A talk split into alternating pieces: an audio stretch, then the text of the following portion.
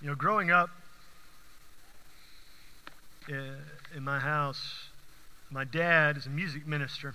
Now, I told this story before in a different context, but uh, he was meticulous about certain things that had to do with the church and things that had to do with Sunday morning.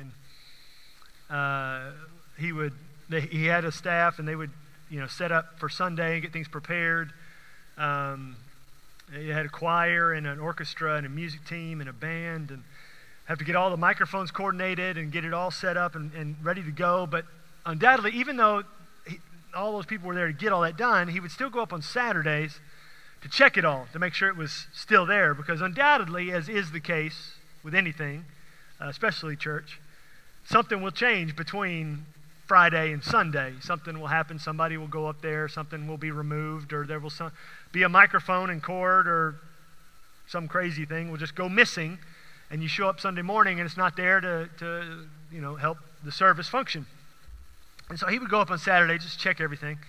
Uh, and sometimes he would take me with him, and we'd go up there and check it all, make sure the microphones were where they needed to be, and uh, make sure the, you know, all the, the choir chairs were the proper distance apart from me. Maybe that's where I got it. Maybe you got to have the proper distance apart so everything's just set just right. But um, we'd go up there and check it all.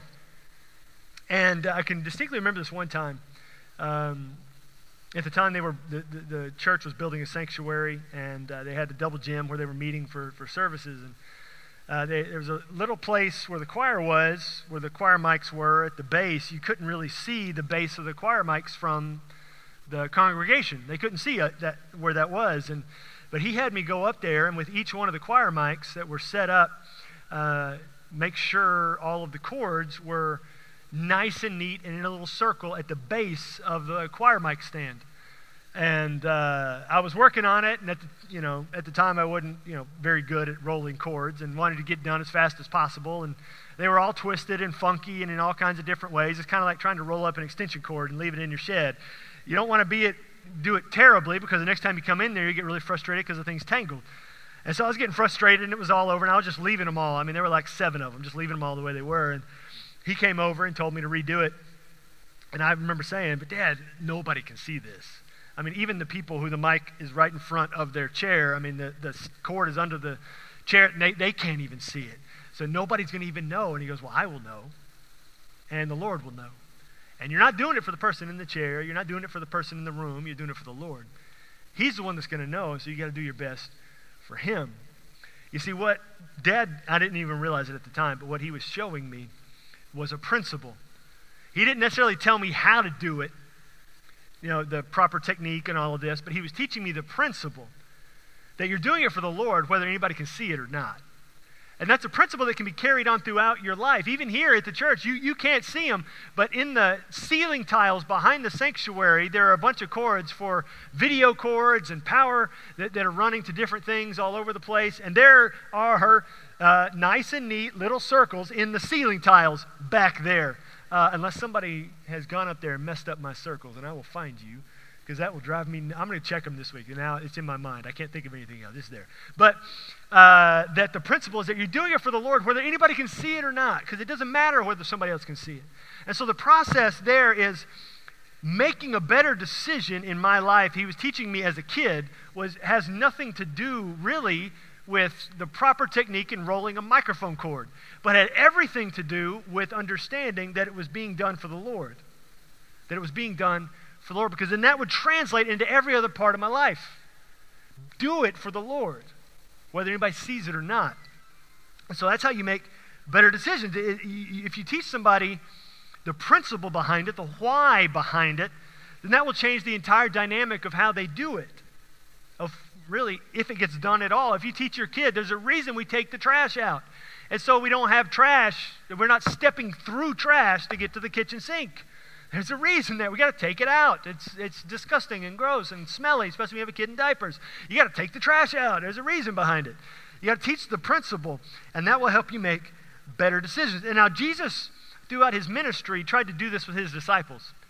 He would kind of show them how to do something. Like uh, there was an instance they, they asked him, how, how do we pray? And he taught them kind of a step by step process of how to pray, and that's where we get the Lord's Prayer from. But he taught them the principles, uh, the why behind what they were doing almost every single time. Because he wanted them to understand uh, you need to have the motivation there. Otherwise, how you do it isn't going to stick.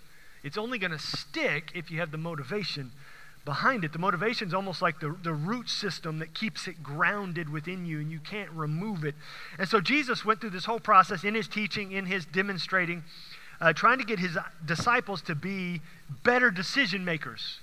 Uh, uh, to help them in that process. Because I don't know if you've ever read the Gospels, the disciples were not very good at making decisions. Uh, they made poor decisions over and over and over again, and Jesus, in his patience, would guide them and, and walk with them through that.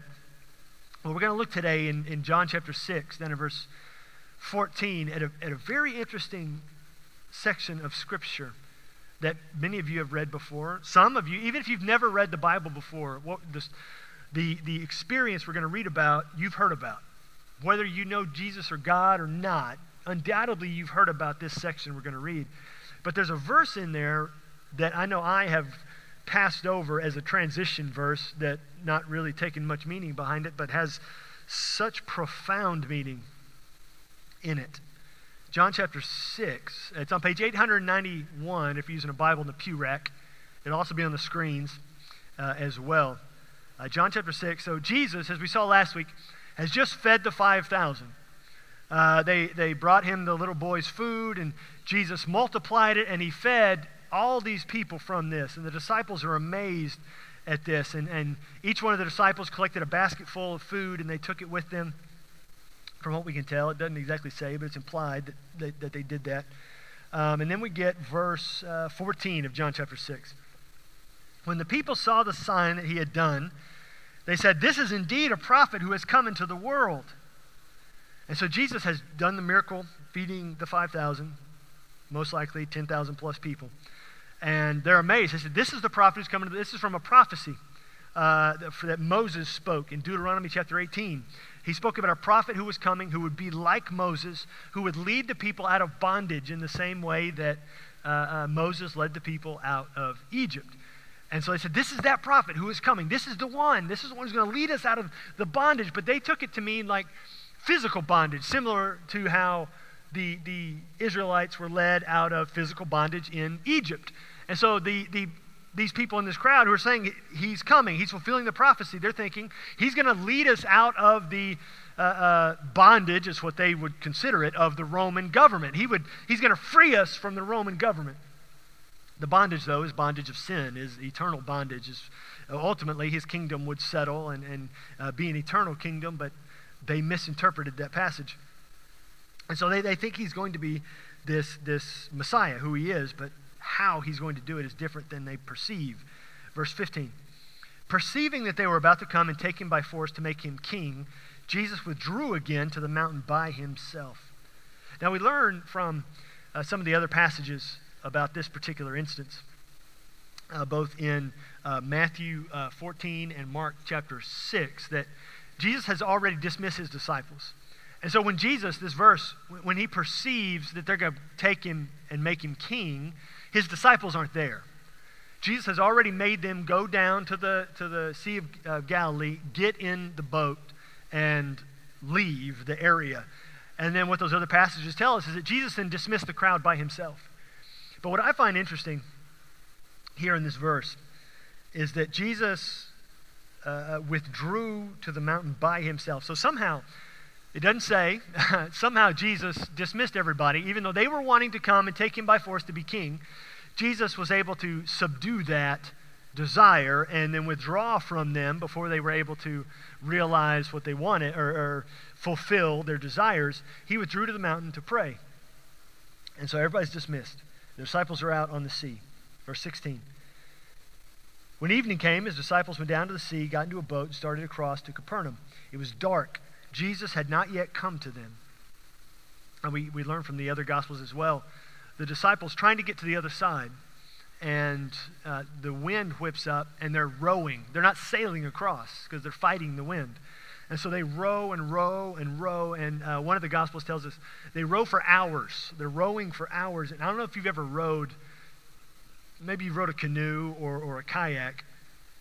This is a, a fishing boat. I mean, it's a pretty good sized boat, and it's big enough to hold 12 guys. You know, and they're not small people, right? And, and they're rowing this themselves across this water. And it says they're having such a tough time that having rowed for hours and hours, they're only able to get halfway across the sea. So they're only halfway across. And a storm kicks up. Verse 18. The sea became rough because it was a strong wind blowing. Uh, verse 19. When they rowed about three or four miles, they saw Jesus walking on the sea coming near the boat, and they were frightened. So Jesus is walking on water. He's walking on water out to them. Now, having heard this story many, many times and seen this displayed or, or, or heard people talk about it in not only church but in uh, uh, pop culture, you know, we have context for this and understand, okay, he's walking on water. But for them, they've never heard of anybody walking on water before. It had never happened before. no one had ever walked on water that they were aware of. This was a completely new concept. And so, in the middle of the storm, in the middle of the night, rowing, they see somebody coming towards them on top of the water. And they're three or four miles out in the middle of the water. And it says they were frightened. I tend to think that's an understatement. If this were you, and you're in the middle of a storm, the, the clouds and the rain and the wind and the lightning, and you're just doing everything you can to survive. And all of a sudden, you see, a, a, you think as a person, the lightning cracks, and whoa, there's somebody right there. You'd be a little scared, yeah? Yes. They are out of their mind frightened. They're in this little boat, and, and they don't know what is going on. And Jesus, it says here in, in John, uh, verse 20, he said to them, It is I. Do not be afraid. Recognizing his voice. It is I. Do not be afraid. Verse 21. Then they were glad to take him into the boat. Of course, it's Jesus. Bring him into the boat.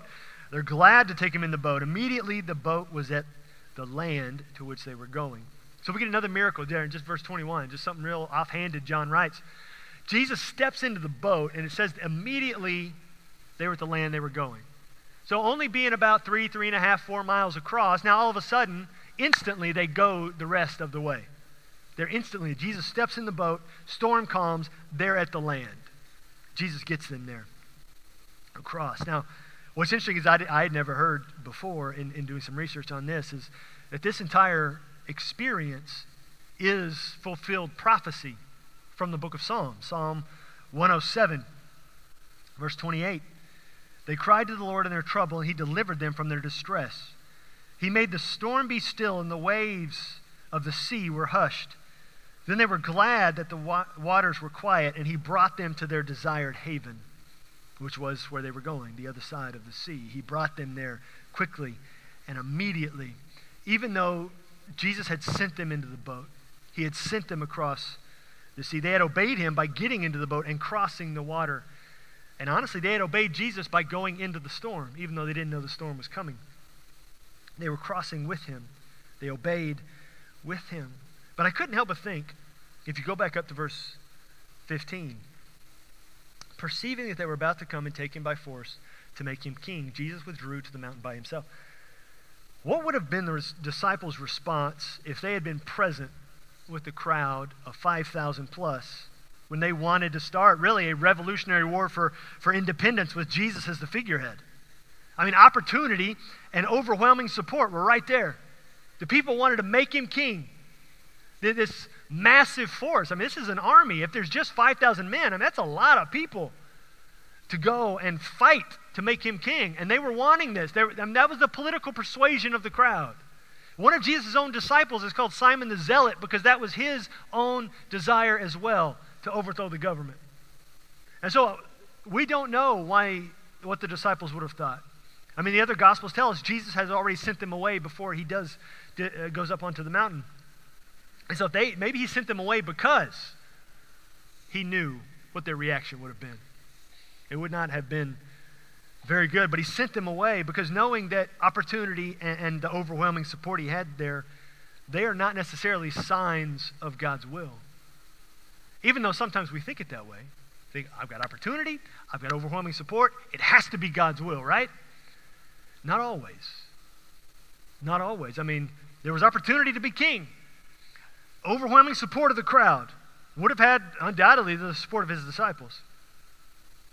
But that was not God's will. Because think about it, they were going to take him and make him king. So could he have seized his kingdom ahead of time without the cross? It would have been a different kingdom. It wouldn't have been the kingdom that God had sent him to bring. It would have been a kingdom, but not the kingdom. A kingdom is not the same as the kingdom. A kingdom is quicker and easier and, and uh, more immediate, but the kingdom is stronger and lasts far longer. Not every opportunity or seeming open door is from God. Sometimes we jump the gun in trying to do what we want rather than what God wants. I mean, this is all throughout Scripture. Abraham did this. When waiting for God to, to reveal what God wanted him to do next, Abraham had an encounter with Hagar. After he was, what, like, it was something like 17 years into the promise or something, in, into the waiting. Um, maybe even, maybe a little shorter than that. But he, he was in the waiting and he got tired of waiting on God. He had an opportunity, he had support from his wife, and so he took another wife, Hagar, and had a son named Ishmael, and caused all kinds of problems that are still going on even this week in Israel as a result of that very thing. Because he didn't wait on God. He had opportunity and he had support, but it wasn't God's will. Opportunity and support don't necessarily mean it is God's will. God's plan must be followed. Must be followed. The disciples were sent to the boat, obeyed, and went into the storm. It was not God's will for Jesus to take his kingdom at this point. It was not God's will for Jesus to, to listen to the crowd and go and, and be an earthly king in the way they wanted him to at this point. And so Jesus, knowing this, withdrew to the mountain to pray. He got out of there. God's plan has to be followed, even if it's difficult, even if it flies in the face of what people think is rational or makes sense. It has to be followed. And it can only be followed from hearing the voice of God, from Scripture and prayer. And until God gives us a new thing to do, we, we have to keep doing the last thing He told us to do until He tells us something new. Because otherwise, we're creating what God wants us to do rather than listening to what God wants us to do. If we get tired of waiting, we create a situation like Abraham and Hagar that creates problems for millennia. Or if Jesus would have listened to the crowd here, it would have created all kinds of problems and there would have been no salvation for the world. But Jesus knew God's will, and he was not about to disobey God's will. He listened to the Lord. He remained steadfast, which is what we have to do. We have to re- remain steadfast and obey what God says. Otherwise, honestly, we're just dogs distracted by squirrels. We see an opportunity here, we jump and seize it. We see an opportunity here, we jump and seize it. We see an opportunity here, we jump and seize it. And we miss what God had for us the whole time. Because opportunity is not the same as obedience. Opportunity is not the same as obedience. Just because you have an opportunity does not mean God put it in front of you. It may be there from the enemy. Or maybe God's just saying, wait, I've got something better. Or wait, I've got an, uh, uh, uh, that's not for you right now. Just hang on. For instance, Caleb, will you hand me that little lunchbox? There, thank you.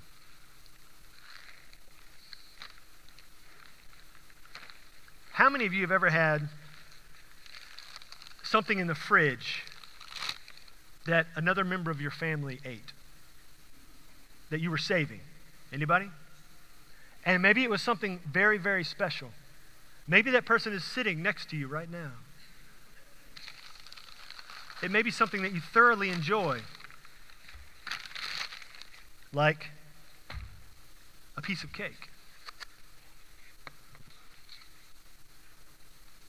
Oh, well, yeah. Stillwell's Italian cream. Very, very good cake. Very, very good cake. And if I've got the cake sitting in front of me and nobody else is around me, I've got opportunity. And honestly, if it's just me, I've got overwhelming support. and, as we all do, I carry around with me a tool to support whatever I want. And I can look at it, and I have opportunity, and I can seize that opportunity. And, and, and, what we tend to do is, is build up these pro and con lists in our mind of how this is a good idea, and how this is a good plan, and how this will make my life better and make me feel better. It will. I know, I've experienced the cake. My mouth is watering. And I would fully consume this in front of every single one of you, knowing full well Miss Patty's cakes are right over there and eat every one of those too. And I would not feel guilty at all. But I also know that this cake would be far more enjoyable if I waited and enjoyed this at home with my family. Or maybe after the kids go to bed with my wife. I'd enjoy it a lot more then. I know that I would enjoy it a lot more then, but I have opportunity now. And if I ate it now, if she wasn't sitting on the front row, she would never know. And, and I could experience it now, even though the better option, the best option would be to wait. I may have opportunity. I may have built up in my mind an argument for overwhelming support, and I have a tool to take care of it. God provided the tool to take care of it. It must be God's will. Mm, man, that icing looks good. I can just kind of have a little snip of, but I know that that's not what's best. And I know that that's not the best option for what God has for me. And I also know that opportunity is not the same thing as obedience. That if God tells me to do something, whether I have an early opportunity or not, I need to wait until God says go. Because if I don't wait on the Lord, then I create my own issues and create my own problems. And if I pro and con a situation to death and don't wait on the Lord's direction, I've rationalized in my own mind to make it so instead of listening to the voice of the Lord. I'm listening to me instead of Him. Opportunity is not the same thing as obedience. And I cannot tell you how much willpower it's taking me right now to shut this and not even take one little piece of this icing. Man. I did put a little cool pack in this so we can enjoy that later. but um, that truth, opportunity, is not the same as obedience. I was reading this passage, and I've preached on this passage many times before, walking on water, and have glossed right over this verse.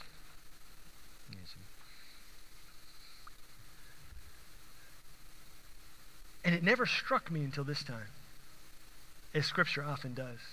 That's why we read it so much. It has so much to reveal to us. They wanted to make him king. God had promised him a kingdom. God had sent him to establish a kingdom. And they wanted to make him king. Oh, here's opportunity. Make me king. Knowing that's what they're thinking. An army of 5,000. He could have raised a bigger army than that. We know from what he says on the cross, he could have called the legions of angels to come to him. But that was not God's plan. And so he didn't do it. Even though he had opportunity, even though he had overwhelming support, that was not God's plan. And so he pursued the Lord and waited on the Lord. And the disciples were not there when it happened, they were out on the water. The disciples obeyed God's plan, at least for them. For them, God's plan was to get in a boat and cross the sea. God's plan, unbeknownst to them, was to go through the storm. They didn't know the storm was coming, but Jesus did. Jesus sent them into the storm. Jesus sent them into the storm. That'll mess up some of your theology. he knew the storm was coming. It was going to be a raging storm. Then some of them would be terribly frightened. When he came to them on the water, he knew some of them would be scared that he was going to be there. But he sent them into the midst of that, knowing the fear was coming. The anxiety would rise up within them. But he still sent them out there. They, you know, God's plan must be followed, even if it leads us into a storm.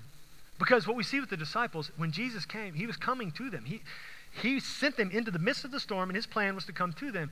So that meant the disciples were safer in the storm than they would have been on the land with the popularity of the people wanting to make Jesus king. They were safer in the storm. I know many of us, when we go through a storm in life, we don't feel very safe. And sometimes it feels like everything collapses all at once. This happens, and this health thing, and this deal, and this over here, and, and we can't get out from under it, and it, it feels like a terrible storm that we're not going to weather this time. We've weathered storms in the past, but this one just is, is too much. We're not going to make it. But when Jesus is with us, we're always safer in the storm. We're always safer in the storm with Jesus. Every single time. With Jesus, we're always safer in the storm. The most dangerous place we can ever be is somewhere God did not tell us to go. Even if it feels secure, even if it feels financially stable, even if our career feels like it's going right, even if everything with our family has finally calmed down, everything feels good. But if we're not where God told us to go, it's the most dangerous place on the planet. No matter how good it feels right now, it's always dangerous to step outside of where God has you go.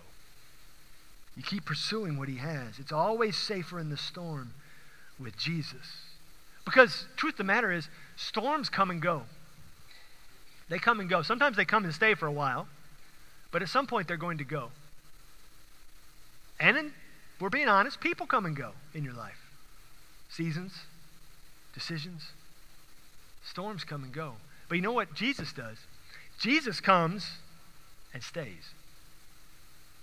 Jesus always comes and stays.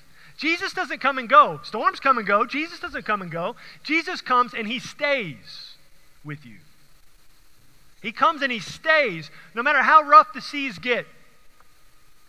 No matter how you know dark the outlook appears in the moment. Jesus is still there. He didn't leave you or forsake you.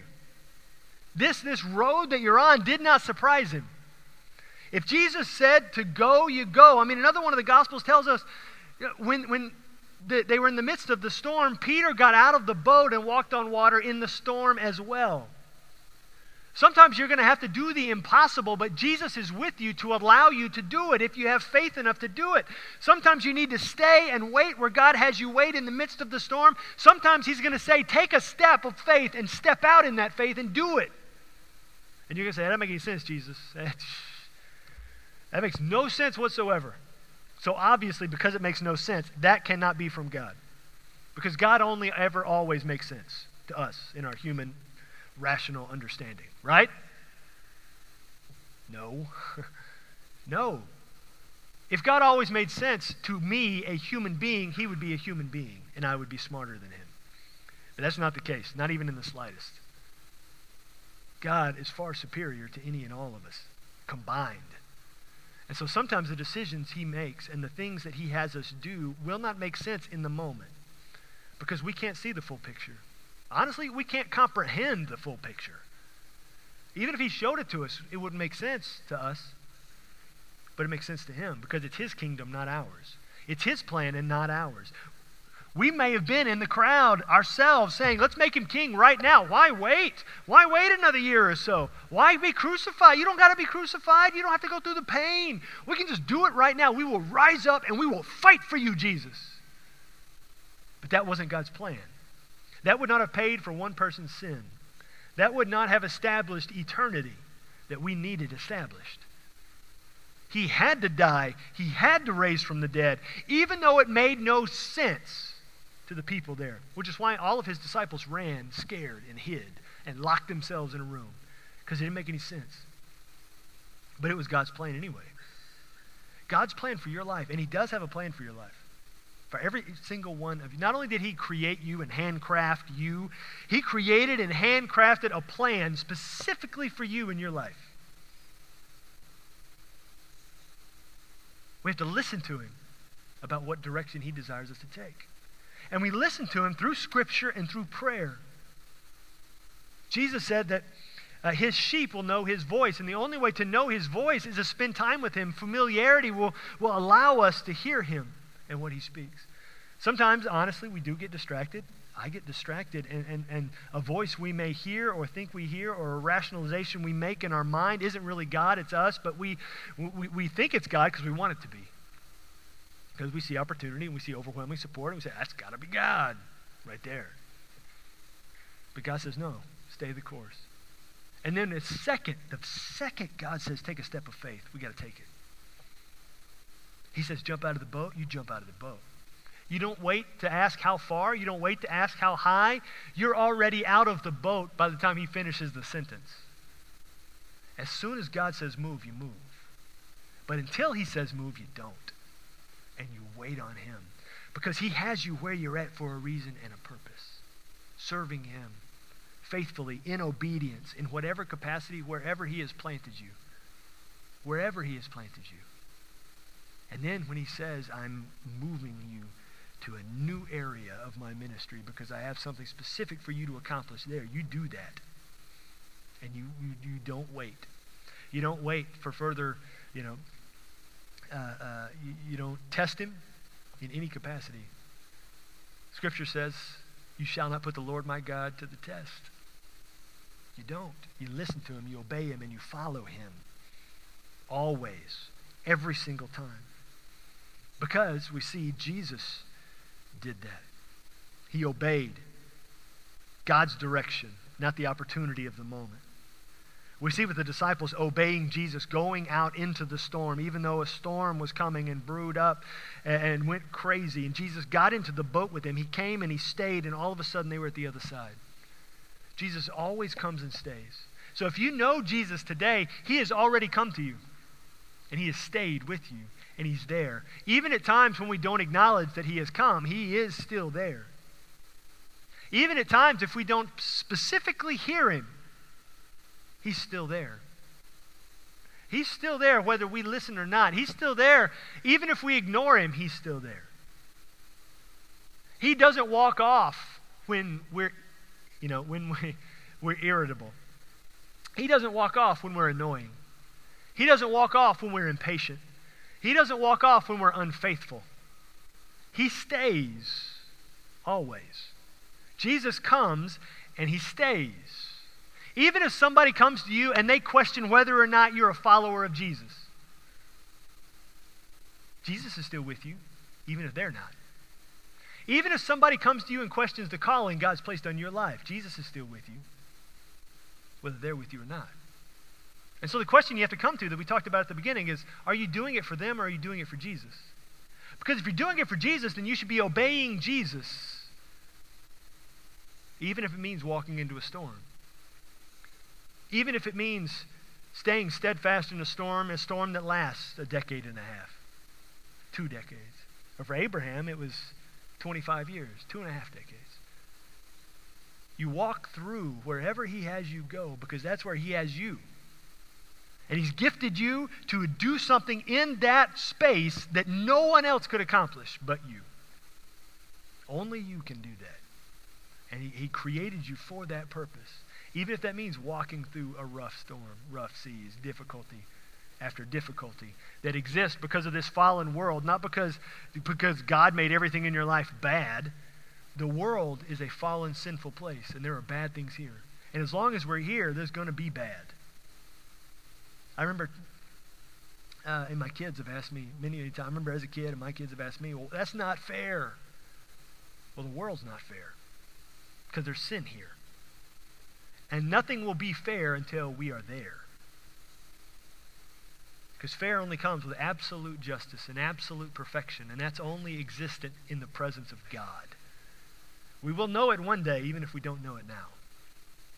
This world is fallen. This world is sinful. And so that's why we need God's direction and Jesus' guidance and His Spirit speaking into us to guide us through this life, to help us uh, uh steer through the storm, to row through the storm. And it may feel like we have rowed for hours and hours and we just aren't making any headway whatsoever.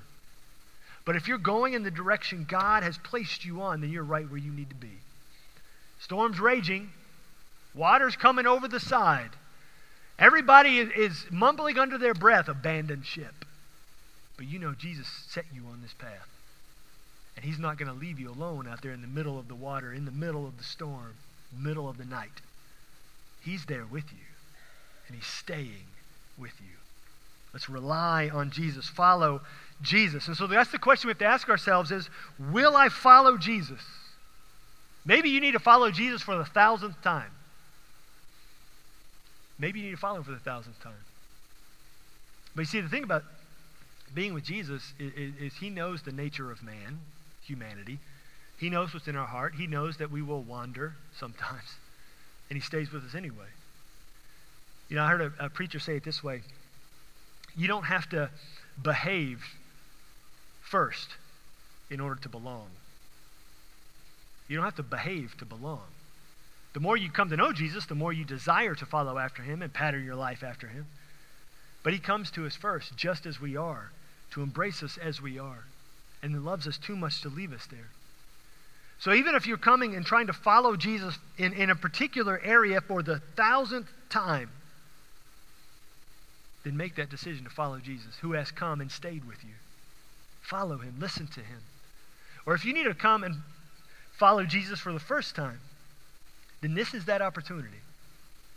This is the opportunity to believe in Jesus, God's Son, who came to this earth, lived a perfect, sinless life, then died on a cross, because that was God's plan. He died so all of your sins would be forgiven, all of them, even the ones nobody knows about. Not your spouse, not your kids, not your parents, not your best friend just in the back of your mind. You and Satan and God know about that one, but you haven't told anybody. He forgives even that. Unforgiveness and bitterness you've kept within you for years. It's already forgiven by Him. It's already forgiven through His death on the cross. And then He rose from the dead so that we can live after we die. And that's the gospel story. That's the plan of salvation. That's how we gain eternal life, is we believe that he did that. And then once you believe, what Scripture tells us, it's, it's as though we're placed in his hand, and the hand of Jesus is gripped around us. And the hand of God is gripped around the hand of Jesus. And I don't know the people you know, but I don't know anybody who's stronger than God.